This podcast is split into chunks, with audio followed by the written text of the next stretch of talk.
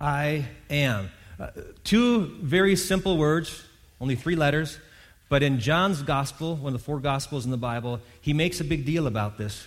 Um, he, he notices something that the other gospel writers don't notice. And that Jesus identifies himself in a way when he says things like, I am the bread of life, I am the, the good shepherd. Uh, he's, he's, he's identifying himself with something very profound. And we learned that last week in John chapter 8 when some religious leaders gathered around Jesus and argued with him about who he was. Some thought he was demon possessed, some thought he was a Samaritan. And um, Jesus confronted them and said, You know, you, you link yourself to your ancestor Abraham. You think you're somebody special because you have genealogical connection to Abraham. Abraham was the man God gave the, the biggest promise in the Old Testament, too, that God would raise up a family, and through that family would be an offspring, and that offspring would be a blessing to all the nations on the earth. And so they said, Well, I don't know who you are, Jesus, but we know Abraham, and he's, he's our man. And Jesus said this He said, Before Abraham was born, I am. And they picked up stones and prepared to kill him. You, you think, well, what was so the big deal? I mean, he just said something kind of weird. Before Abraham was born, I am. Should have said I was or, or something like that, but he says I am. But what Jesus was doing was linking himself to the name of God revealed in the Old Testament to Moses. See, Moses uh, was, was out in the wilderness, Mount Horeb, and came across this bush that was burning but wasn't burning up. And a voice came from the bush and said, Moses, I've heard the cries of my people in Egypt. The, the Israelites were slaves in Egypt for hundreds of years. He says, I've heard the cries and I'm going to deliver them. And Moses is going, All right, all right. And God says, Here's how I'm going to deliver them through you. You're going to go to Pharaoh and tell Pharaoh to let my people go. And Moses said, I don't know how I'm going to do that. I mean, if I go to the people and say, Yeah, here's what God told me to, to, uh, to do, um, they'd say, like, Oh, who's he that talked to you? Who is this God that talked to you? And God said to Moses, I am that I am. Here's what you should tell them Tell them, I am has sent you. And so when Jesus said, before Abraham was born, I am, he was saying, I am the I am of the Old Testament. And I am there is actually four um, Hebrew letters. They're, they're transliterated in English as YHWH. There's no vowels in there. And it was a name that was so sacred that Jewish people will not even say it. And so they inserted a different name, a name for Lord, in place of Yahweh a name that they call Adonai. But anytime in your Bible when you see the, the, the name Lord in all caps, that's, that's the, called the tetragrammaton, the four letters YHWH. And those, those verses that talk about the Lord often talk in the future about Jesus, that Jesus is the I am of the Old Testament. And so when, whenever John says these words from Jesus that I am something, he's, he's linking him with something very powerful, very profound. And so today we're going to look at the first of those visual symbols I am the bread of life. Jesus says that in verse 35. I am the bread of life. Whoever comes to me will never go hungry. I love the fact in this very first message we get to talk about bread. I mean, some of you are cutting bread out of your life. I, I know a lot of people says, you know, I don't eat bread anymore. You know, bread's just high calorie, and I've lost 10 pounds since I cut bread out of my diet. Well, you need to know that, that, that the bread today is not like the bread of old. Bread of old was made with sprouted grains. It had some nutritional value. It had fiber in it. But today, you know, we, we, we bleach the, the wheat, and then we have to add vitamins to it because it's not very nutritious. And so that white, fluffy stuff, eh, that's awful bread. But the bread in Jesus' day was actually pretty good for you. But if, if Jesus was trying to make the point of, hey, I, I am the healthy one for you, he would have said, I am the kale of life. I'm the avocado of life, superfood. I'm a superfood. I, I am the salmon of life. And you know, all of us would go like, oh, that's pretty good, but you know, but bread, I love bread. I, have this weakness for bread. I pick restaurants and get excited about the bread. We're, we're going to Olive Garden. They got breadsticks. Ah! And, and then we go, we're going to Golden Corral. Oh, I'm going to fill up on those big, fluffy, white, hot rolls.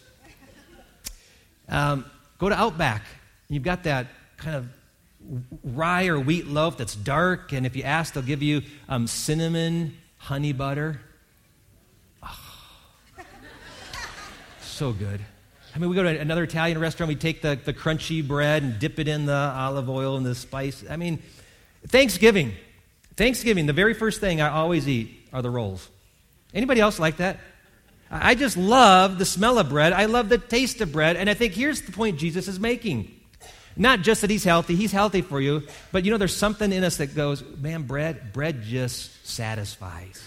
And I think here's what Jesus is trying to say I'm the bread of life because I satisfy the craving of the soul. Satisfy the craving, craving of the soul. Now, some of the best bread I ever had was on a mission trip in Azerbaijan. Azerbaijan is a country above Iran. We had a mission team that went there several years ago, and we ate with some missionaries one night in the southern part of Azerbaijan, and the, one of the missionaries was asked to go and get some bread for the evening meal. So I got in the car with them. We drove to the edge of town, just, a, just less than a mile away. And along this gravel road were a number of awnings with older ladies that had aprons on, and they're standing around these clay things. I learned later they were ovens called tandoors or tandirs. And what they do is they would, they would put coals in it, you know, wooden things, and, and burn it. And then when it died down, that would be their oven for baking. And they would slap these pieces of dough on the wall inside this oven. And then it would bake. And then they would use these tongs and pull it off, and it would look something like this these, these loaves. So we picked up three loaves of fresh hot bread that just came out of that oven. It was like a buck. And we took it back. And man, I had several pieces of that hot bread with butter on it just before we ate anything. It was so good. It just had this crisp, uh, crunchy outside, and whatever the stone oven does, it has a special flavor. So that was on there, and it just was good. And it made me think when Jesus says, I am the bread of life, man, I just think he's telling us, I satisfy you like nothing else. I satisfy you. So what I want to do is, is look at the story in the Gospel of John because actually this example of Jesus comes out of a miracle with bread. And so before we actually look at the story, I'm going to ask you to do something.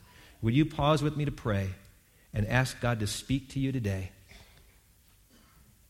and remind you that what you're looking for more than anything else, the thing that will satisfy your soul, isn't, isn't the spouse, isn't the new job, isn't the healed body the thing you need most of life in life is Jesus. So, Lord, help us to understand how you are the bread of life today and what you do in our souls to satisfy us. Would you satisfy that craving, Lord? Some of us in this room don't even know that what we're craving for really is you. So speak to us today so that we may say yes to you in Jesus' name. Amen. Now, we don't have time to go through the whole book or chapter of John 6. But I want to sum, summarize a story. The crowds had gathered to follow Jesus. I mean, they, they came out in droves to see Jesus. They wanted to know um, what Jesus had to say. He, he, he, was, he was a draw. And thousands, says 5,000 people were there, and Jesus recognized the fact that the day had gotten long and they hadn't eaten. So he told his disciples, We need to feed them. And they go, How? We don't have food to feed them. And, and, and a guy said, Well, there's a little kid here with the a lunch, and John makes a special note that there were five small barley loaves and two small fishes. And Jesus said, Perfect. He blessed them, began to break them. They put them in baskets, started to distribute them. And it says that everyone ate as much as he wanted. I imagine the men there probably said, Oh, yeah, dried fish, bread. You know, wow, this is great. And they ate their fill, and, and there was so much left over that they gathered up several basketfuls of the leftovers. That's more than they started with. This is a miracle. This is a fantastic miracle. And it says in that chapter that they then sought to make Jesus their king. You can, you can imagine that if, if Jesus starts meeting your needs like that, man, I want him to be the head of things. I want him to be king. And so Jesus ends up going around, and there's another story where he walks on the water, gets to the other side of the, the lake, and lo and behold, the people come around the lake and they follow him. They want more. And so we come to John chapter 6. I'm going to start reading with verse 25. When they found him on the other side of the lake, they asked him, Rabbi, when did you get here? Jesus answered, Very truly, I tell you, you are looking for me, not because you saw the signs I performed, but because you ate the loaves and had your fill. Do not work for food that spoils, but for food that endures to eternal life, which the Son of Man will give you. For on him God the Father has placed his seal of approval. What we're going to find in this passage is that Jesus is going to address some key issues in their lives, but more importantly for us today, in our lives as well. And the first one is this our pursuit of lesser things. Our pursuit of lesser things. Now, this event happened in Jesus' ministry after he'd been around for a couple years doing miracles and teaching. So these people had, had learned about Jesus. Man, Jesus is the best show in town. You never know when he's going to cast a demon out, heal a sickness, walk on water, cause a storm to still. You never know what's going to happen. It's just exciting to follow Jesus. Something's going to happen. And on this occasion, he does this incredible miracle of the multiplication of the fish and the loaves. And so they decide, man, uh, that's the kind of guy we want as king. So it says they tried to take him by force.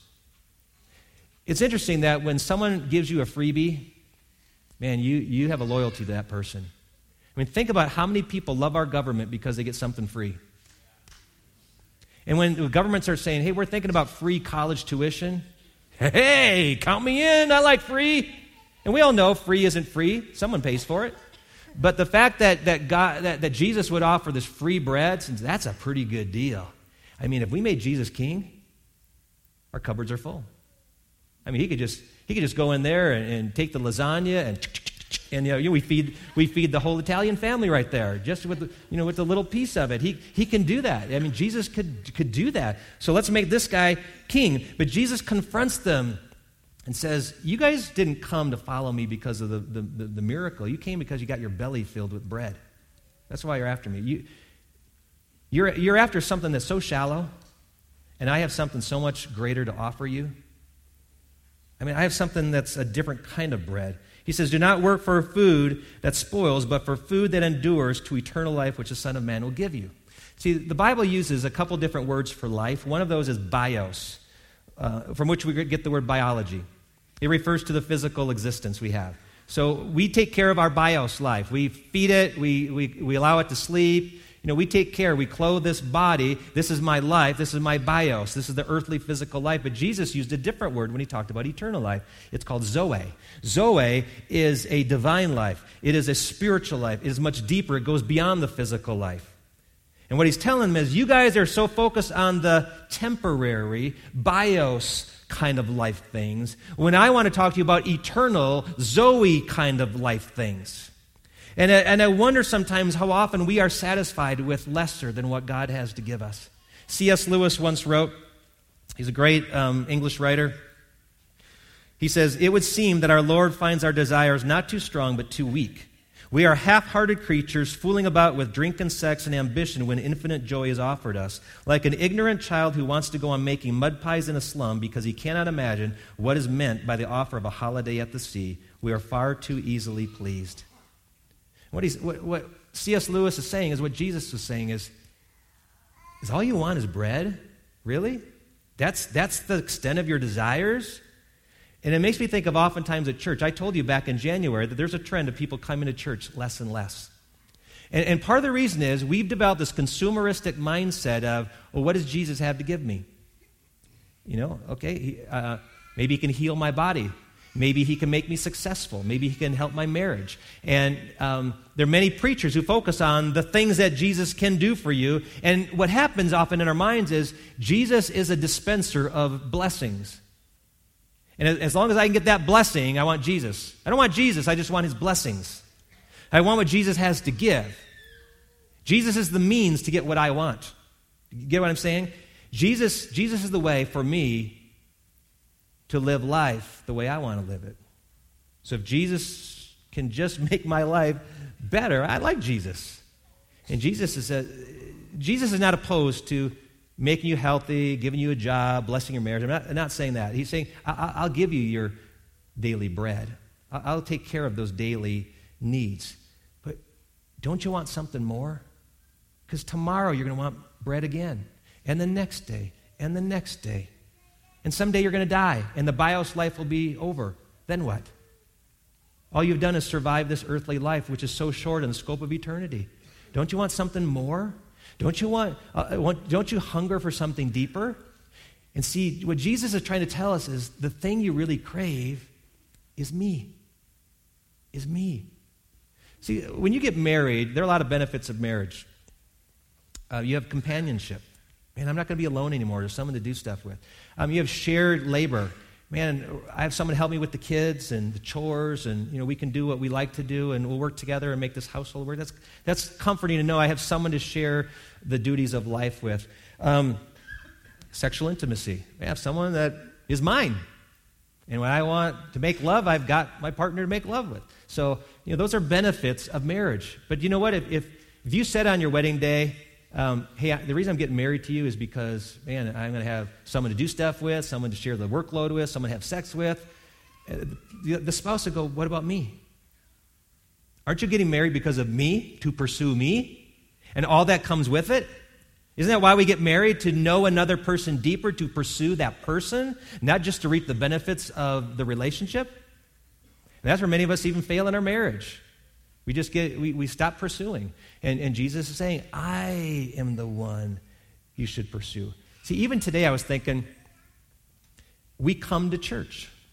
Why? Well, because I like, I like the music. I like it, it makes me feel good. I like I like to talk to God in prayer and, and I like to hug people, and those are all good, those are fine. But I really think I come to church to come to Jesus. I come to church so I can come to Jesus. Because there's not much else through the week that helps me come to Jesus, so, but church does. I want to come to Jesus. And at the end of the service, we're going to invite you to come to Jesus. Because he is the bread that truly satisfies. He didn't come to give us stuff as much as he came to give us himself. And he goes on in verse 28. Jesus, uh, or then they asked him, asked Jesus, what must we do to do the works God requires? And Jesus answered, the work of God is this, to believe in the one he has sent. So they asked him, What sign then will you give us that we may see it and believe you? What will you do? Our ancestors ate the manna in the wilderness, as it is written, He gave them bread from heaven to eat. And Jesus said to them, Very truly I tell you, it is not Moses who has given you bread from heaven, but it is my Father who gives you the true bread from heaven. For the bread of God is the bread that comes down from heaven and gives life to the world. Sir, they said, always give us this bread. And then Jesus declared, I am the bread of life. Whoever comes to me will never go hungry, and whoever believes in me will never be thirsty. Jesus next addresses our reluctance to believe. Our reluctance to believe. Their response focuses on themselves. What must we do to get this bread? You know, we, got to do something because it's about us and our performance. And, and they're, they're getting it wrong as every religion gets it wrong. I mean, every religion in the world is about performance, about works. If you keep this festival, if you say these prayers, if you honor, uh, uh, honor God in this way, if you give these alms, if you, if you celebrate the Mass this way, if you do all these things right, then God will, will shine favor upon you. So, what must I do? What must I do to get the favor of God. And Jesus says, the only work you can do is this believe on the one he has sent. It's not about working, it's about believing. Believe in the one he has sent. So they said, well, then, for us to believe, we need to see a miracle. What miracle can you do? Now, think about this. They just saw the miracle of the feeding of the 5,000. The fish and the loaves are broken and multiplied. And if Jesus would have said, guys, what just happened on the other side of the lake? Oh, oh, yeah, yeah, that one. How about another one? How about a bigger one? How about a better one? I mean, that was a good one, Jesus. That was really good. But could you do something like, like this? Our ancestors had manna in the wilderness. If you remember that story, for 40 years in the wilderness, when they were wandering, every day God provided this stuff called manna. They would wake up in the morning, it was kind of like cornflakes. And They would go around and gather all this up, and that was their food for that day. But they ate that every day for 40 years said, Jesus, you know, you did this for our ancestors for 40 years. I mean, you did the bread thing. That was pretty cool, but can you do it for 40 years? Can, can you do something that's comparable to what they reached? Then we could believe in you. And I'm wondering, really? Because when people ask for signs, I need a sign from God before I believe, I really question, how ready are you to believe? It almost feels like, God, I'm giving you a reason why I don't believe. And my reason is this I, I, I haven't been convinced. I mean, they saw the sign, it wasn't convincing enough. And here's, here's why they're called signs. John calls Jesus' miracles signs because a sign points to something. A sign, a sign gives information about something. So if you have a sign in front of a building like we do on our corners of the church property, it tells what this place is. Sometimes you see signs that say how you should conduct yourself 30 miles an hour. Sometimes you see a sign that says, you know, this is coming up ahead. Signs communicate a message. The miracles of Jesus communicate a message of who Jesus is, what Jesus can do for our lives. And they wouldn't believe. It wasn't quite enough for them. Does witnessing a miracle convince you that God is who He says He is? You know, I wonder sometimes if some of us are saying, God, you need to prove yourself, and God says, I have over and over again.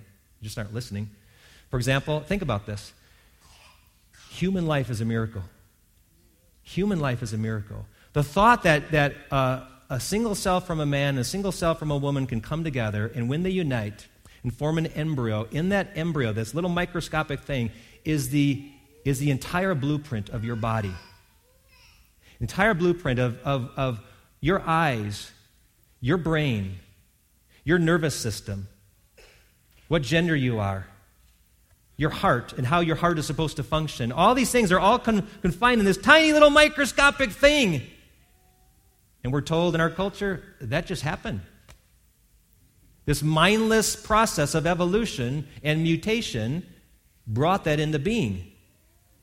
And if you put a, a, cell, we remember this from biology class, put a cell under a microscope, electronic microscope, and, and, and zoom in on that little microscopic cell, and it's like a whole factory. And that cell working and processing stuff together. Really? An accident? I think God's, God looks down at us and goes, Really?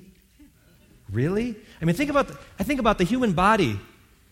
How did all of these systems, from the nervous system, which communicates messages back and forth from the brain, to the circulatory system, which transmits food and, and, and uh, oxygen to every extremity of the body, to the digestive system, which processes food, eliminates waste, and processes the good stuff, uh, you know, to, to, to the skeletal system, all these systems work together simultaneously and beautifully.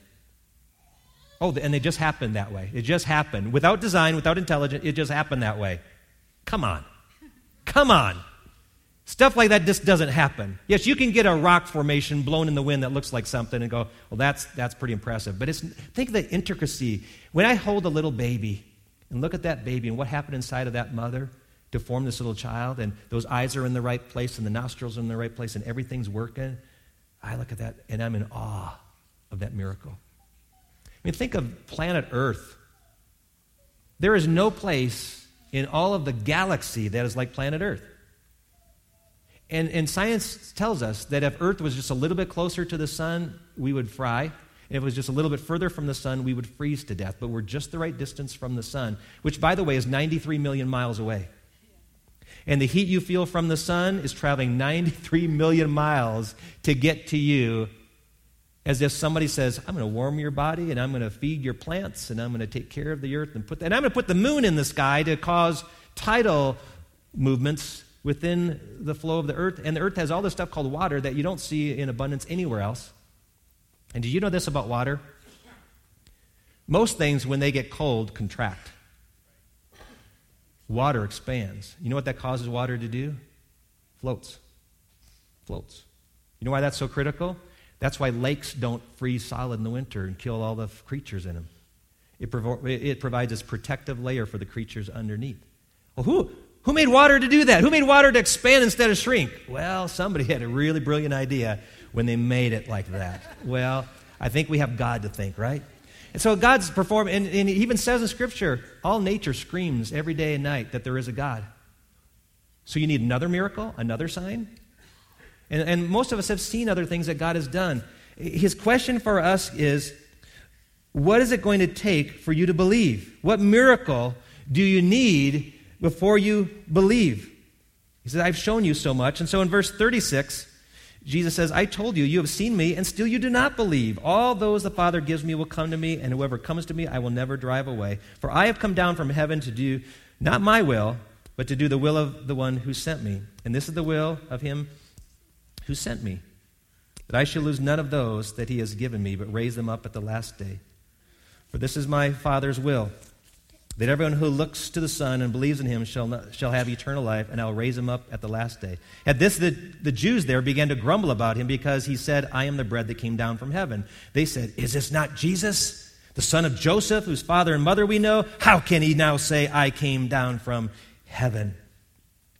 They just couldn't get over the fact that Jesus looked like an average guy. And they knew some things about his earthly life. They just couldn't believe he was the one that came from heaven to earth from God. He was the bread that God gave from heaven. Do you know the most important thing about you is what you believe about Jesus? That is the most important thing about you. It's not your career, it's not your legacy, it's, it's, it's not your health, it's not your intelligence, it's not your grade point average. The most important thing about you is what you believe about Jesus, because what you believe about Jesus will open or shut the door to eternity.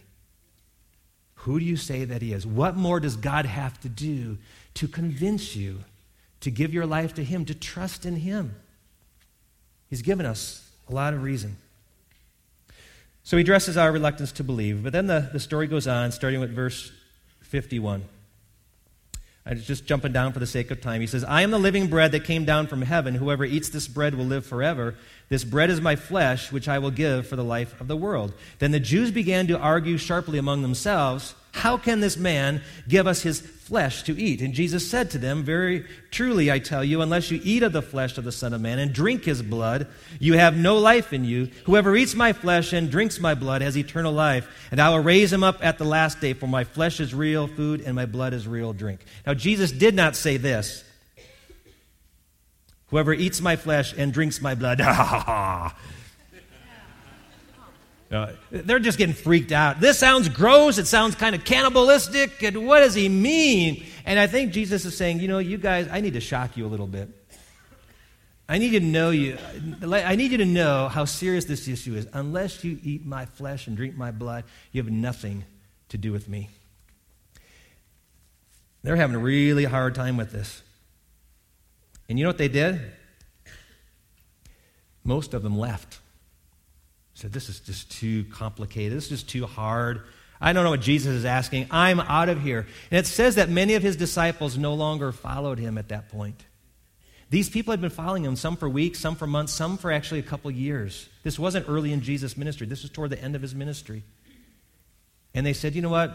Like, we've been coming to church for, for quite a while. You're making things pretty tough now. You're making things pretty demanding. And, and I'm going to go. And there's a time when Jesus needs to thin the crowd by raising the bar and say, okay, if you're going to follow me, it's going to take this. And sometimes some of us say, I'm not going there. I'm out. God's asking too much of me. That's not what I bargained. I like the bread. I like the bread that He gives. I don't like this idea of this all consuming thing of consuming Jesus in our lives. And so Jesus goes on and talks to his own disciples. I'm going to jump down to verse 66. It says, From this time on, many of his disciples turned back and no longer followed him. You, you do not want to leave too, do you? Jesus asked the twelve. Simon Peter answered him, Lord, to whom shall we go? You have the words of eternal life. We have come to believe and to know that you are the Holy One of God. He's addressing now their freedom to choose. Their freedom to choose. This is a critical moment. Critical moment for his disciples. And I think a critical moment for us that we come to when we gather in this place is where are you going to go? Where will you go with your life? And Jesus raises this issue that's uh, it's been a long time debate in churches, this issue of God's sovereignty and human will, the free will of man. So God's sovereignty is this God is in control, God is in charge, God is the authority. And Jesus said, um, All who the Father draws to me will come to me, and I'll never lose them. And, you know, and then, then Jesus turns around and he says to his disciples, What about you? Are you going to go? What's your choice? Everyone else, started, everyone else has left here, but you guys, what are you going to do? And Peter says, I'm not going anywhere because you have the words of eternal life. We're staying right here. And you see this choice that Peter makes to stay. And I honestly don't know how those all work together. That God is sovereign. But I do know this that, that I came to the Lord not because I woke up one day and says, I need to find God. I, I came to the Lord because God was chasing me. I came to the Lord because He made the first move. God, God intervened in my life to make me fully aware that there is a God and I have a choice to make.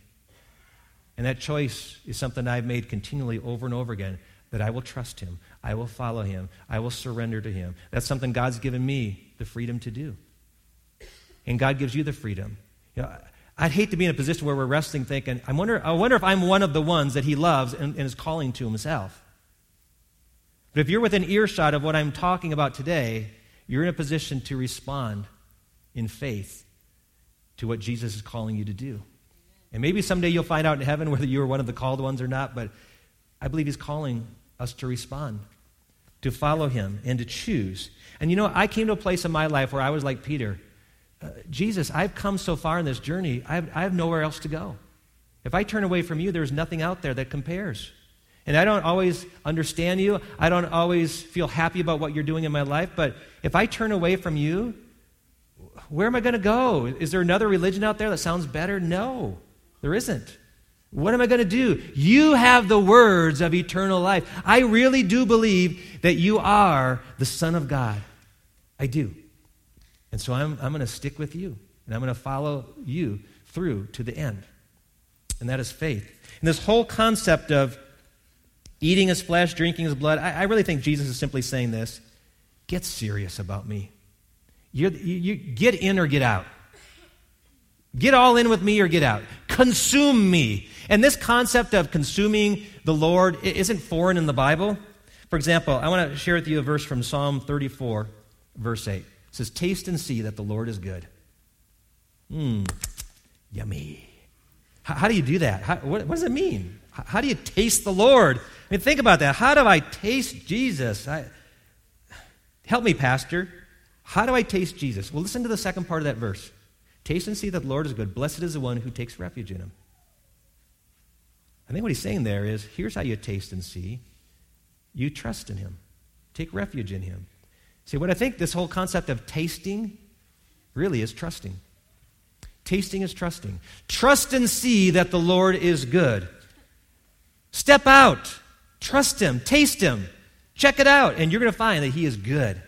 I, I fully believe that. You step out in faith in the Lord, and you're going to find out, man, he's a good God. He wants good for my life.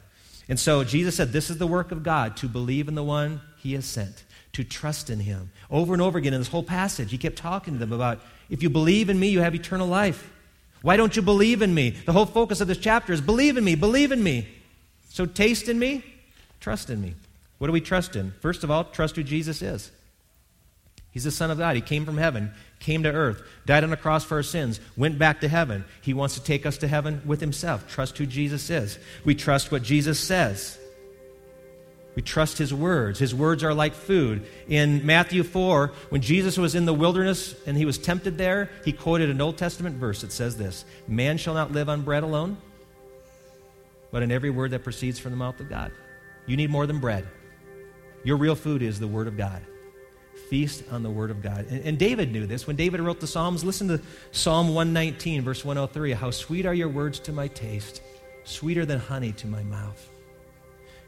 When you really get into God's Word, it satisfies the soul, unlike food to the body. It is, a, it is truly a satisfying experience. And then he says, trust what Jesus did. We trust Jesus. Not only what he, what, what he says about himself and the words that come from his mouth, but we trust what he did. Because what Jesus did was so amazing. I shared with it earlier. He went to a cross for us. And on the night he was betrayed, took that bread and he broke it. Said, This is my body, broken for you. Take and eat. Believe that Jesus died for your sins. See, our whole problem goes back to a food problem back in the Garden of Eden. When Adam and Eve were told not to eat of the forbidden fruit from the tree of the knowledge of good and evil, and when they ate of that in the rebellion, sin entered the world, and so did death. And all through every generation, sin has followed and death has followed. And Jesus comes along and he says, I'm going to take your penalty for sin. I'm going to take the consequences for your sin and remove that from you by going to a cross and dying for you. And so now instead of eating the forbidden fruit, eat the beautiful food the bread of life. Taste and see that I am good. Trust and see that I am good. And so we're going to trust Him today, aren't we? We're going to trust Him. Maybe there's something you're going through today in your life. And you need to say, God, I need to trust you. For some of you today, you, you, you've come to the realization of, you know, I've been coming to church just for what Jesus gives, but I really want the source. I don't want a slice of the bread, I want the source of the bread. I want Jesus. Because when you have Jesus, you get it all. why don't you come to Jesus today? Just surrender yourself fully to Him. Just release yourself to Jesus. Say, Jesus, my focus of life, my whole focus of life is consuming you and making you a part of my life. Just like food gets digested, becomes part of you, Jesus, I want to just focus so much on you, become part of me, and you reign in my life.